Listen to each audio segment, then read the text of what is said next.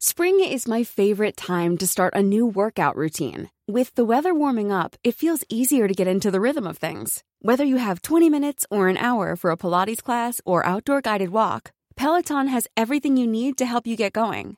Get a head start on summer with Peloton at onepeloton.com. Isang paalaala, ang susunod na kabanata ay naglalaman ng mga salita at pahayag na maaari magdulot ng takot, pangamba at pagkabahala sa mga nakikinig, lalo na sa mas nakababatang gulang.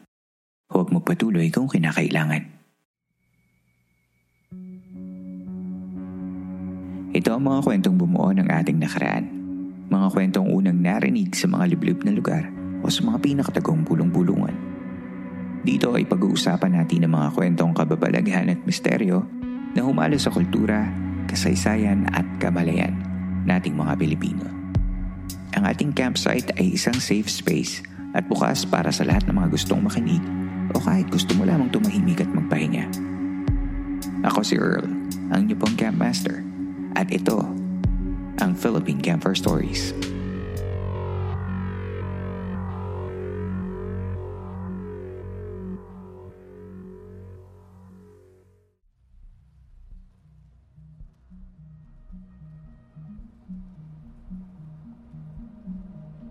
Tuloy po kayo sa ika-anim na putsyam na gabi ng St. Telmo Society Radio at sa ating month-long celebration ng ating third anniversary. Kumusta ka na? Sana'y napapakinggan mo ang episode na ito sa maayos na kalagayan. We are on the final week of our anniversary celebration at sana'y nabigyan kita ng tuwa sa mga daily episodes from the past weeks. If you're liking the episodes and you're feeling generous and giving tips, punta lang sa show notes ng episode for our GCash and PayPal accounts for your tips. Kung gusto mo naman makita ang video content ng ating mga interviews ay pwede mo namang makita yun by being part of our Patreon. Ang San Telmo Society Radio ay ang listener story segment ng Philippine Camper Stories kung saan pinapakinggan natin ang mga totoong kwento ng kababalaghan at pagtataka mula mismo sa ating mga tagapakinig. The next storytellers for this week are no strangers to the camp. In fact, ang episodes nila ang isa sa mga highest streamed episodes sa ating show. And tonight, they are back again for some more chilling stories para sa ating lahat. Please welcome back to the San Telmo Society, the haunted tandem of Manila and Anton.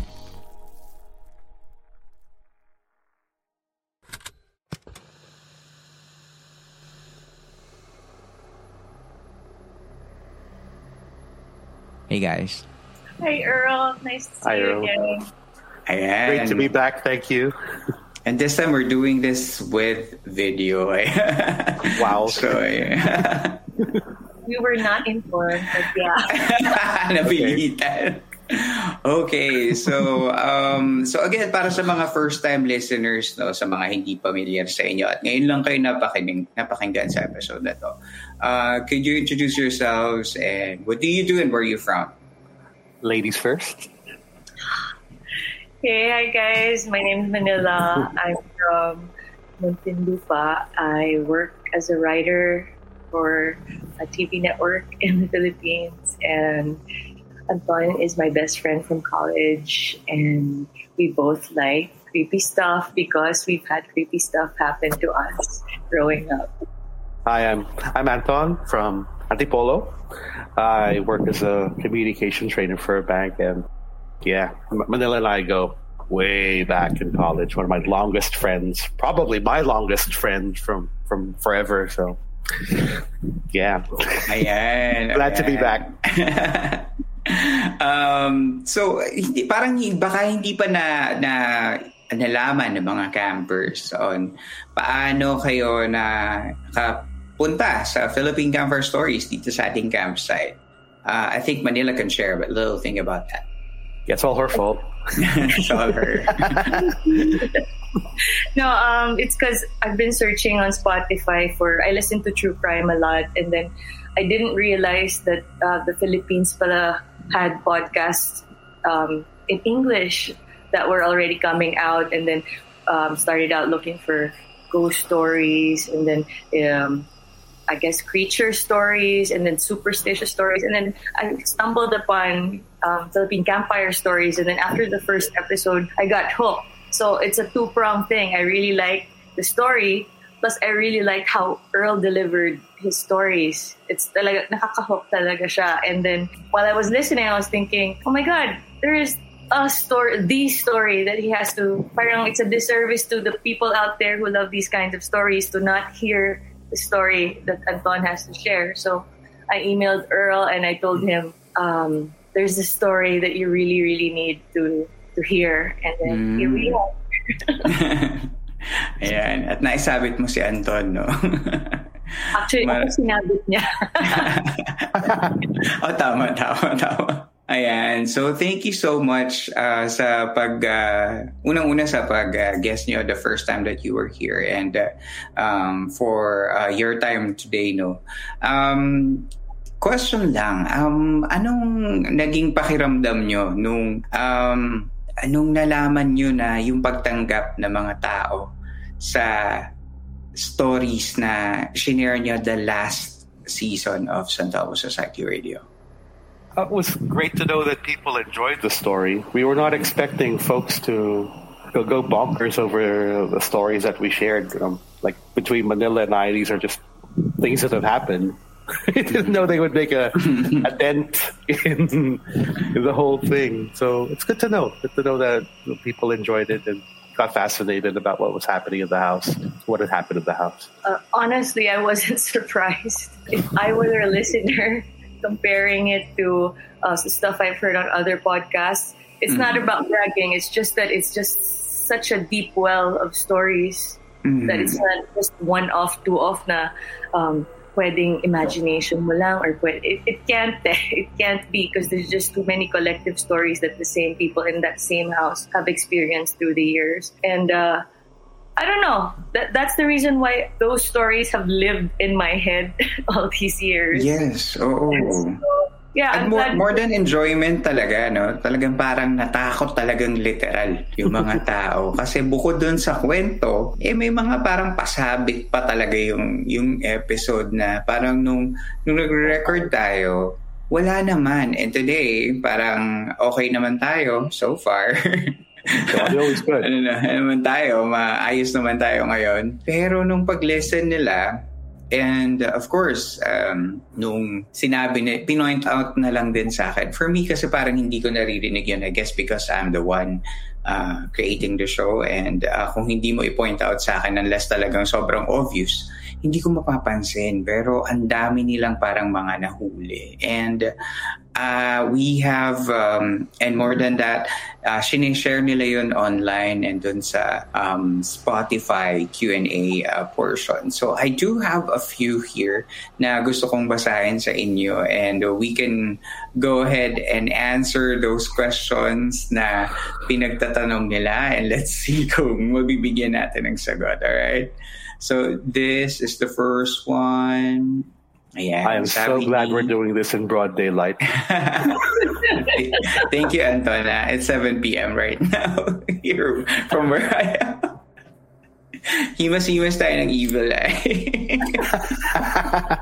okay, sabi ni Magiano 1231-1231, Am I the only one hearing the shushes in the background? Kayo ba narinig niyo ba yung mga shush? Uh, I didn't hear anything while we were recording. I thought, I honestly did not hear any background noise when we were recording. And I'll tell you now, because someone in our chat, right, um, mm-hmm. posted many timestamps of the shushes, and I only listened to the first two. Because sa unang shush pa lang, you know how when you listen to it and you're like, ah, yeah, it could be taken as a as a something creepy, but it could also be a you know a glitch in recording or someone extra. By the second shush, all the balahibo on my back. it's just then, so out of the how many timestamps? Four or six? Pangalawa pa lang, I give up na ako. And until now, I haven't listened to it because it creeps me out, and then my entire day is kind of colored with that. so for me, uh, my body naturally is telling me that those are legit creepy sounds. So, yeah. I don't know.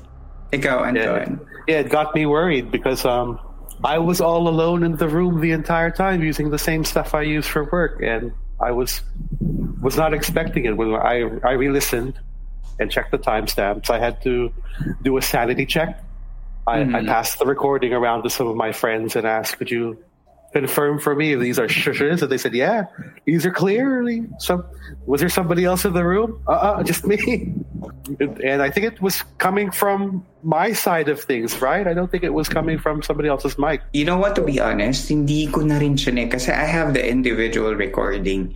Kaso lang sa takot ko din kapag pinapakinggan ko, and I think I listened to one of the shushes. It came from Anton uh, Anton's recording. But all the timestamps that were um, that we were given with, hindi ko na tinuloy kasi parang nung narinig ko yun, masyadong violent yung shush. Yung parang talagang shush na parang yung alam yung librarian na na maingay kayo, ganun. Parang yes. for me, nung narinig ko yun, kasi di ba in-enhance ko yung, yung audio for the Patreon, uh, the patron and the supporters of the podcast, and I gave you a copy of it. Mm-hmm. I'm not sure kung napakinggan nyo pa. Pero, yeah. um, mas parang nung in-enhance ko yung, para um, luminaw yung audio ni Anton, nung in-enhance ko siya, na-enhance din lahat sila. so, parang nung pag, ano ko nung, nung enhanced audio, unang shush, mga around 16 uh, minute, minute, talagang parang napabitaw ako dun sa, sa headset ko. Sabi ko, hey, okay na parang napatunayan na natin kung ano yung kwento. na kwento na natin. Same. yeah. That was when he was talking about that that curtain na parang another dimension yung na pasukay yes. mm-hmm. right? They did not want you talking about that, Anton. Yeah, there was one that was distinctly loud. Yeah, that one was very unhappy with story I was sharing. Um, yeah, well, hopefully ito ay maano natin, ma-share natin lahat ng mga susunod nating kwento no, na walang magagalit sa atin. And of course, this is for um, just sharing purposes. We just wanted to um, parang nagpapaalam lang ako sa mga sa mga bantay mo, Anton. Ito po ay taga-kwento lang. Huwag po kayong magagalit sa amin.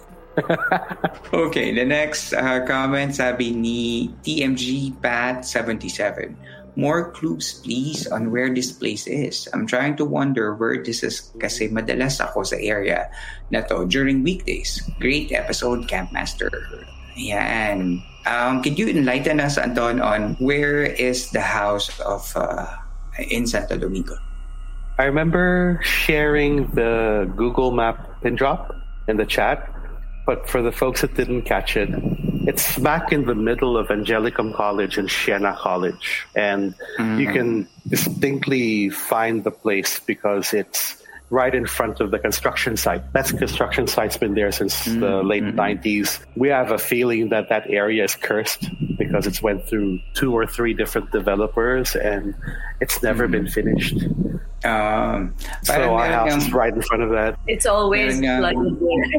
always flooded. It's the catch basin. Oh, uh, meron nang nagsabi na sino ba to? Si Dana ang isa nating kasamang camper no na nakikita daw niya yung bahay niyo. And yes, um, she confirmed na parang merong vibe yung mm-hmm. um, Santo Domingo House. Although, um, sabi niya, yung buong area daw na yun is parang medyo tahimik nga daw talaga. So parang, yeah. yeah. It's a it's a quiet place. The whole area is really quiet, and mm-hmm. even among our neighbors, they they tell us that that street is special. If people would rave about how creepy the New Manila streets are. Mm-hmm. I'd probably say Santo Domingo and the neighboring areas would be like second on the list. There's a lot of creepiness in that neighborhood, and no. I think you just chanced upon me being a former resident there sharing stories, but I'm sure my neighbors have stories too. We've heard stories about things happening on the streets. Oh, talaga ba? Okay. Mm. wala, wala nang ligtas. wala nang ligtas dun sa area na yan. Eh. Ay, wala nang ligtas. Alright. So next natin ay si uh, Tonya. Sabi niya, at 3817 to 3825, was the whispering sound intentional? Ayan. Um, parang ito yun, kapag 38 to 7, parang meron kasi sa, um, and I will answer this, um, kasi meron yung edit yung edit team namin. Um, they're kind of very theatrical then so parang as a horror podcast we also put in some special effects um, to um, enhance the mood and the sound image of the show. So parang minsan meron talagang intentional na parang mga whispering sounds sa background and that's part of the show. Hindi naman siya yung um, I think for this particular one hindi siya part nung recording. So, kino-confirm ko naman yun sa mga tao kapag ka yung uh, yung ibang uh, naririnig nila is part ba ng production or baka may dumaan lang kapag kaya kong i-confirm. Pero pag hindi, katulad ng mga narinig natin sa side ni Anton, yun, sinasabi ko talaga na parang hindi yun intentional and hindi siya kasama sa recording or alam mo yun, hindi natin alam kung saan galing siya. Ayan. So, ayan, one down. ayan, klinaro ko lang po sa inyo. Eto naman, ayan. Anton, ikaw magbasa. Sige. Please, pwede ba, excuse me, mag-re-record kayo with clear audio ni Anton, who, who, well, I'm, I'm hoping this is clear now. I think I've confirmed with you guys. It doesn't sound as muffled as before. Mm. Pero were you using the same audio equipment? Yes, same audio equipment. Time? Mm-hmm. Ayan. So, mas malinaw ngayon as of the moment na nagre-record tayo at nakakausap kita, malinaw yung thing sa akin. Okay. Tingnan natin pag-download ng audio ko kapag nasira. kapag nasira, alam na alam natin na. yun. Alam na ha, huwag na tayo magtanong. And lastly, ayan, siguro si Manila naman yung magbasa. Okay, this is from Chadi Wadi parang maganda na nga ma-interview yung ibang members ng household. Yung real humans po, hindi yung entities. Just to be clear, this is the spookiest episode ever. I agree, Chadi Wadi.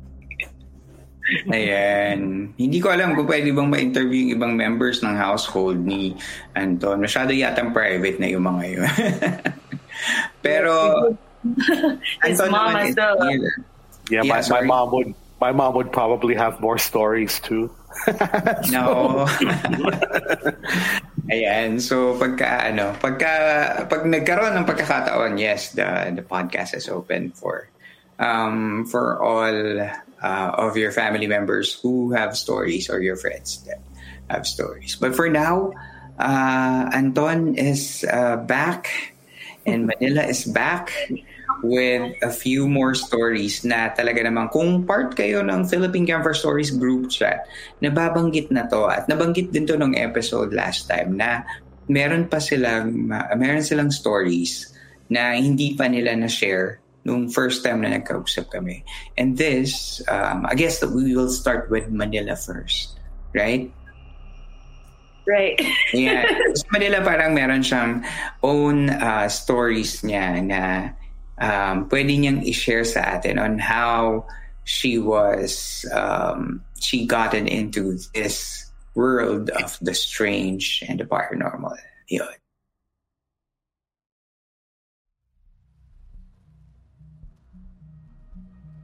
Tigil muna tayo sa kwentuhan. Magbabalik pa kami ni Manila and Anton with more stories. That and more coming up next.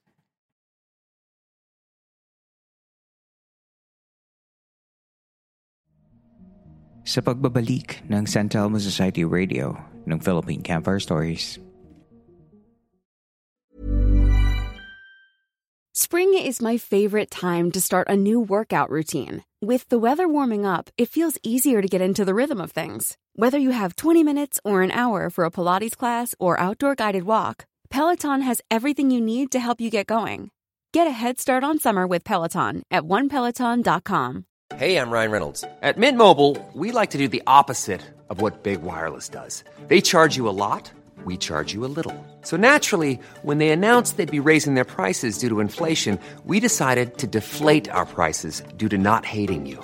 That's right. We're cutting the price of Mint Unlimited from $30 a month to just $15 a month. Give it a try at mintmobile.com slash switch. $45 upfront for three months plus taxes and fees. Promo for new customers for limited time. Unlimited more than 40 gigabytes per month. Slows. Full terms at mintmobile.com.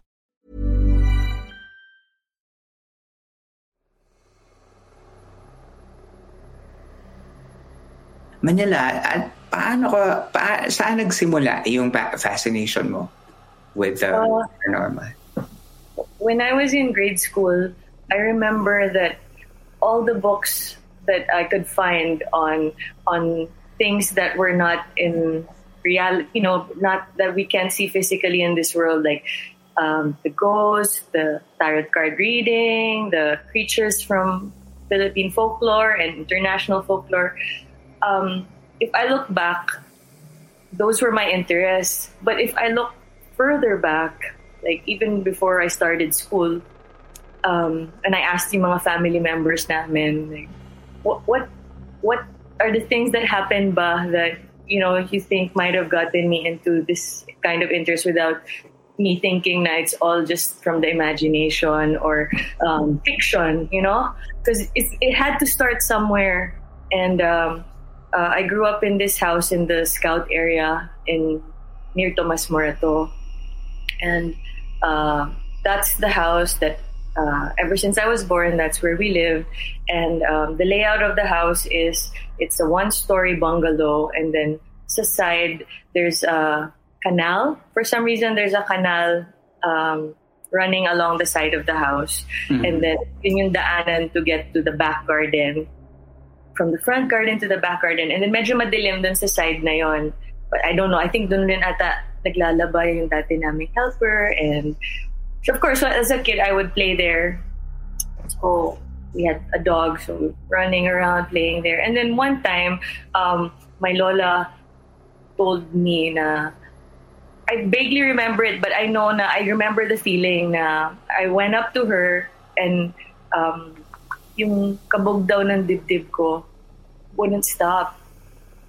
And mm. uh, hindi ko ma-explain because I was too young. And uh, I think this is where I didn't know kasi na we had many different helpers over the years and this particular one I think had um, not naman history in witchcraft or faith healing. I don't know what it's called, but so what she did, my lola went up to her and then she they talked and then yung yung kabog sa dibdib ko, hindi ko ma-express what it was about. Maybe I knew what it was, but I didn't know. And then, um, so what she did was she got this basin. Alam niyo yung mga lumang arenola na kulay puti? Mm-hmm.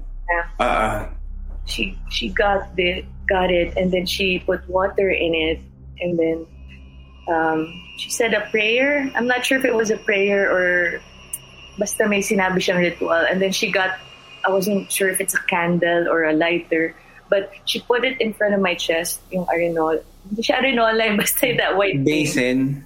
Yeah, yeah, there, a, ba- a basin. Dinagay niya sa harap ng chest ko. Tapos dinagay niya yung apoy sa likod ng, ng basin. And then, um, so, after some time, may lumabas na shape dun sa basin. And curiously, uh, it was the shape of a frog. And then, sabi nung helper namin dun sa lola ko, yan, yan yung tumakot sa kanya. And, mm. you know, think wow. about it, it's not scary, scary, but it's like, what? What? It's um, not normal. Parang it's, yeah, it's, uh, hindi so siya, parang, hindi siya normal na madadanas, madadanas ng isang bata. Yeah, and also parang bak, paano niya napala was it some kind of magic or I know ano ba? Ta- tinawas ka ba? Hindi, yun na ginawa niya. Linagay niya yung basin sa harap ng chest ko dun sa heart area. And mm-hmm. then, may sinasabi siyang dasal. And then, lumabas, lumabas yung, they threw away the basin eh, so wala akong, wala, I don't think they were advised to keep it. Pero, okay. that was one of the instances. May, may tubig ba yung basin or parang... may tubig siya. May tubig siya. Lumabas ah. lang yung parang, um, hindi siya burn marks eh, pero, well, maybe burn marks nga siya, but I was too young eh. Parang I was seven or six. So okay. Mm. It's one of those things na ginawa, and then, ako, I just, ano na, ah. And then after nun, bumaba na yung kaba sa dibdib ko. Mm. So, you would think na, ah, oh, sige, so natakot siya sa frog. Eh, mm uh, so what, right? But inside our house, um, so, nung time na yun, um, my, my, I, I'm the eldest cousin in our family, and um, babe, so baby pa yung next cousin na dumating. And um, people in the family would notice that uh, para siyang, like, for a baby, well, not naman baby, mga one-year-old na siya noon, she always seemed distracted. Mhm. So, they're like, ah, ang galing naman, kaya niya aliwin yung sarili niya. so, um, pero yung lola ko, napapansin na nila na when it got to a point na as she was growing older by the months, she was deliberately playing with someone. Na Mm. She would point to sa aparador. Pero yung pinopoint niyang area, yung area na walang laman. So let's say, di ba, may Mhm. mga shelves sa aparador. Doon siya nagpo-point, tapos tawa siya ng tawa. Oh, Eh di okay. ba, ang, ang baby, ang baby, pag pinatawa mo, pinapatawa mo kasi. But Mhm. ganun rin yung reaction niya, except she kept pointing at an empty area. Mhm. Sabi na, okay. Uh, we can't even ask her kung sino yung kalaro niya kasi wala pang verbalization eh. Wala pang...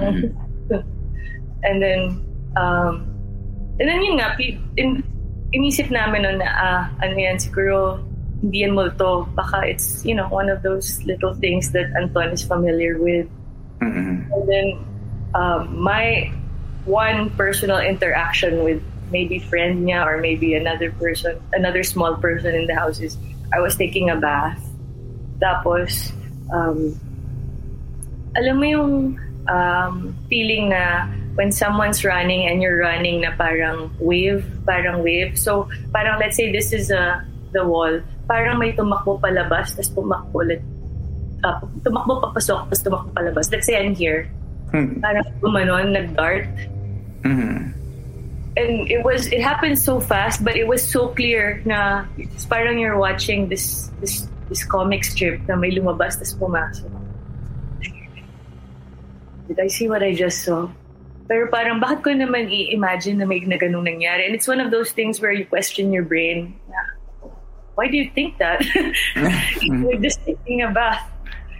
And yun nga, um, in the house, there's always things happening like uh, we had a bathroom with a with a light. Tapos it's one of those doors na kita mo yung light, parang isa door and then above the door parang glass. So kita mo yung light dun sa banyo. And then um, you would see na ah, the light open and then may marinig kang nag-flash. So alam mo may tao. And then the light is closed, And then that was it. So when you uh, wala palang tao. Pero you distinctly saw na, o okay, nagbukas yung light. May gumamit. Oo. Oo, may nakigamit. And then, Flushed. It's polite. Oo. ayun, Nag-flush Um, naman. random things in the house would go missing. Pero, and I would always get blamed. My lola would always be like, nasa na yung ganyan. Wala, wala kong ano. And then, she would find it. But she would get so angry because she was sure na wala doon. Um, and then, um, so, let's say our house in the scout area is 135. That's our address. My uncle married someone from two houses away in 137. And that house was way creepier than yung house namin.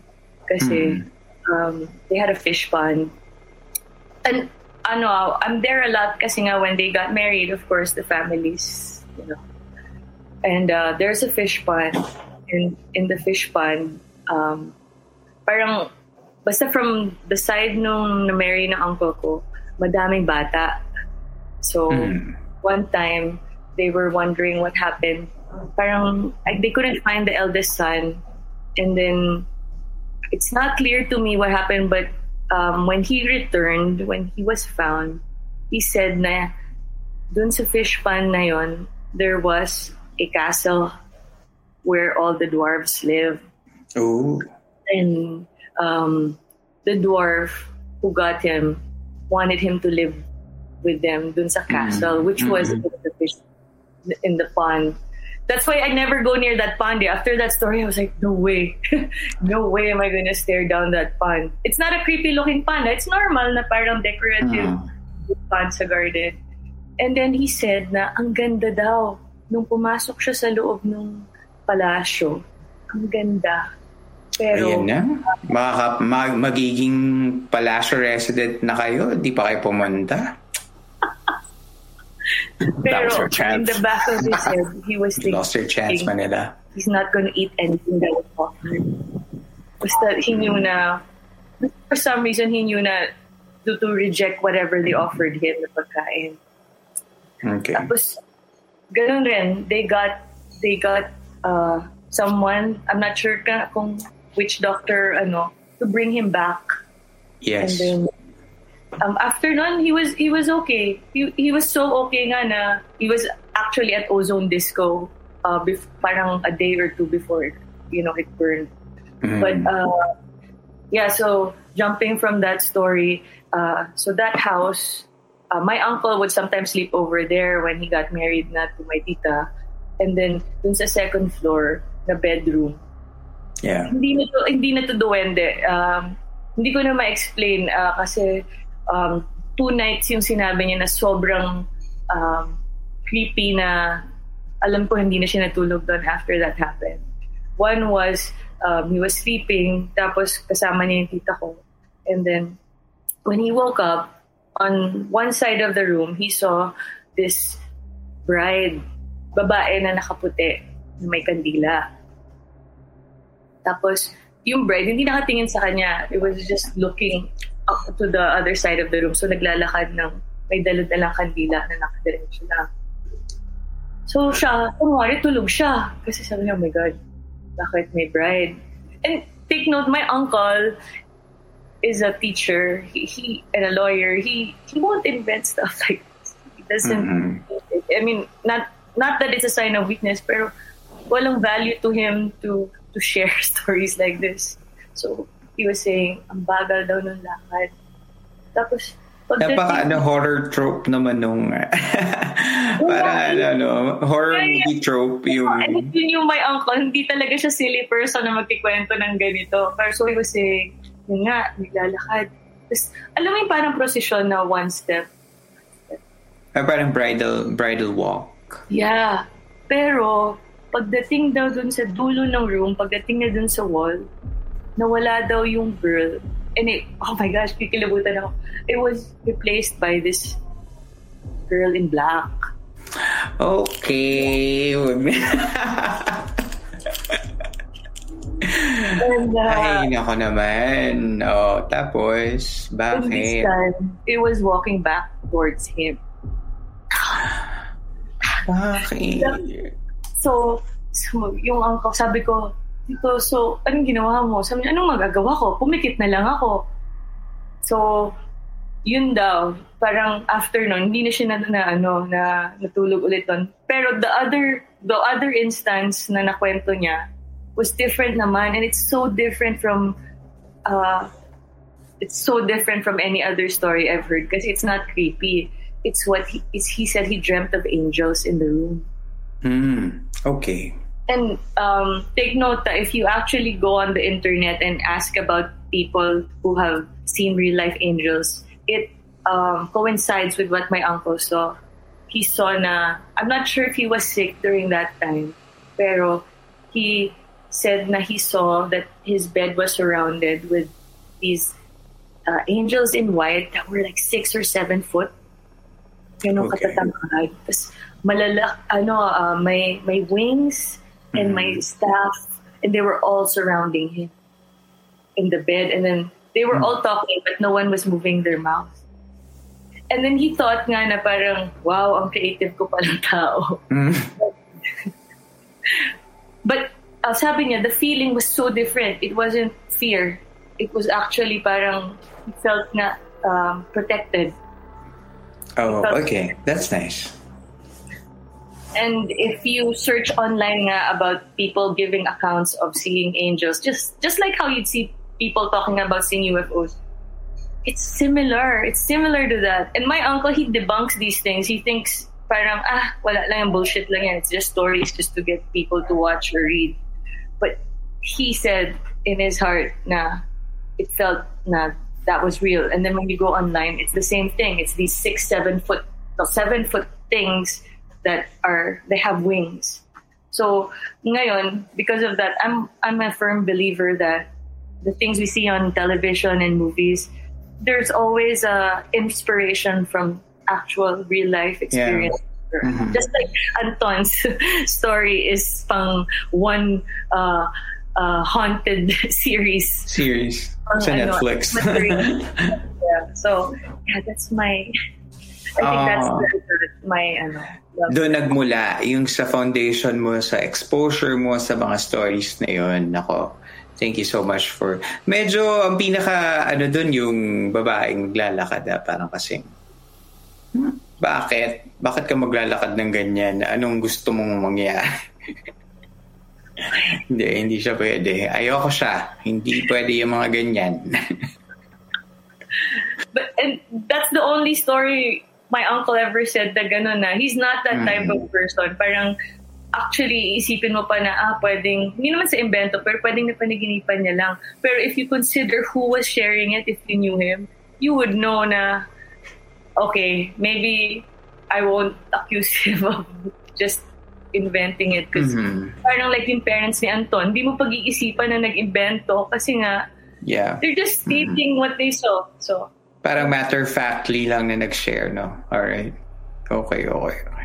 Ayan. So, sa um, maraming salamat, uh, Manila, sa pag-share mo ng stories. Now, we know why you're so fascinated with these stories because like, uh, like I guess everyone else who listens to uh, the podcast is exposed tayo to these stories na parang na, na ibibigay sa atin like it's facts na parang it happens naturally and it's not something na parang katakataka. I guess it is katakataka, but it is something that is given to you with valid sources or yung mga kumbaga pinagkakatiwalaan mong mga um uh, yun nga, na sources. So parang ayun, I guess kaya kaya na nagstay sa atin as we uh, as we grow older. Yun. Thank you, Manila. And uh, before we go to Anton's story for the night, mag-break muna tayo. And uh, when we come back, we'll have Anton and his stories about the Quiapo House. Ayan, babalik tayo. Pansamantala muna nating puputulin ang ating episode sa puntong ito at babalikan natin ang ating haunted tandem para naman sa part ng kwento ni Anton ano kaya yung ritual na ginawa ng albularyo kay Manila? First time ko narinig yung ginawa sa kanya and honestly hindi pa maliwanag dahil medyo vague na din yung memory na shinare ni Manila. Nonetheless, marami pa tayong aabangan sa next episode ng San Telmo Society Radio. Tune in on part 2 this coming Thursday.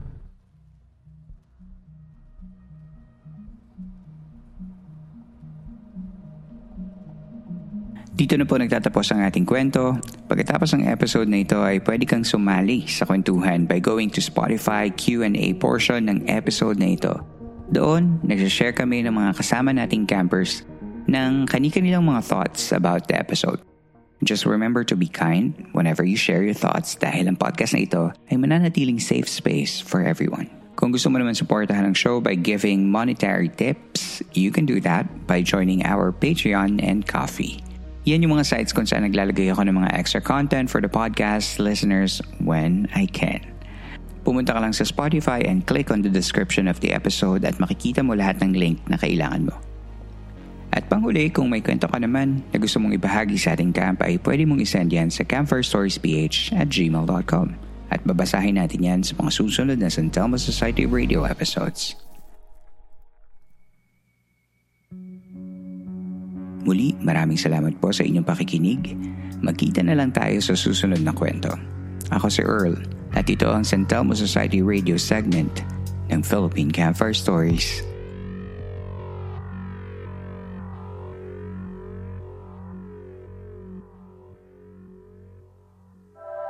The opinions of podcast creators, hosts, and guests are not necessarily reflective of the official stance of the Pod Network Entertainment, its hosts, or other network programs. The content created by the people behind the podcast is personal and not meant to harm any religion, ethnicity, group, organization, company, or individual. Planning for your next trip? Elevate your travel style with Quince. Quince has all the jet setting essentials you'll want for your next getaway, like European linen, premium luggage options, buttery soft Italian leather bags, and so much more. And is all priced at 50 to 80% less than similar brands. Plus, Quince only works with factories that use safe and ethical manufacturing practices. Pack your bags with high-quality essentials you'll be wearing for vacations to come with Quince. Go to quince.com slash pack for free shipping and 365-day returns.